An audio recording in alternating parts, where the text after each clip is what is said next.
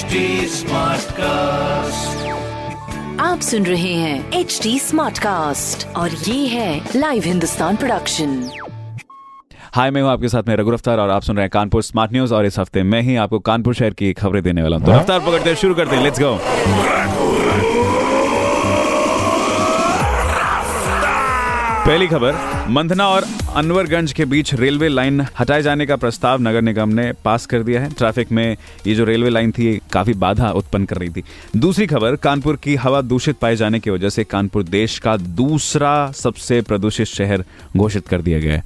That is not at all good please इस पर आप लोग ध्यान दें पब्लिक ट्रांसपोर्ट का यूज़ करें। दूसरी चीज़, अगर कहीं कूड़ा जलाते हैं तो उसको मत जलाएँ।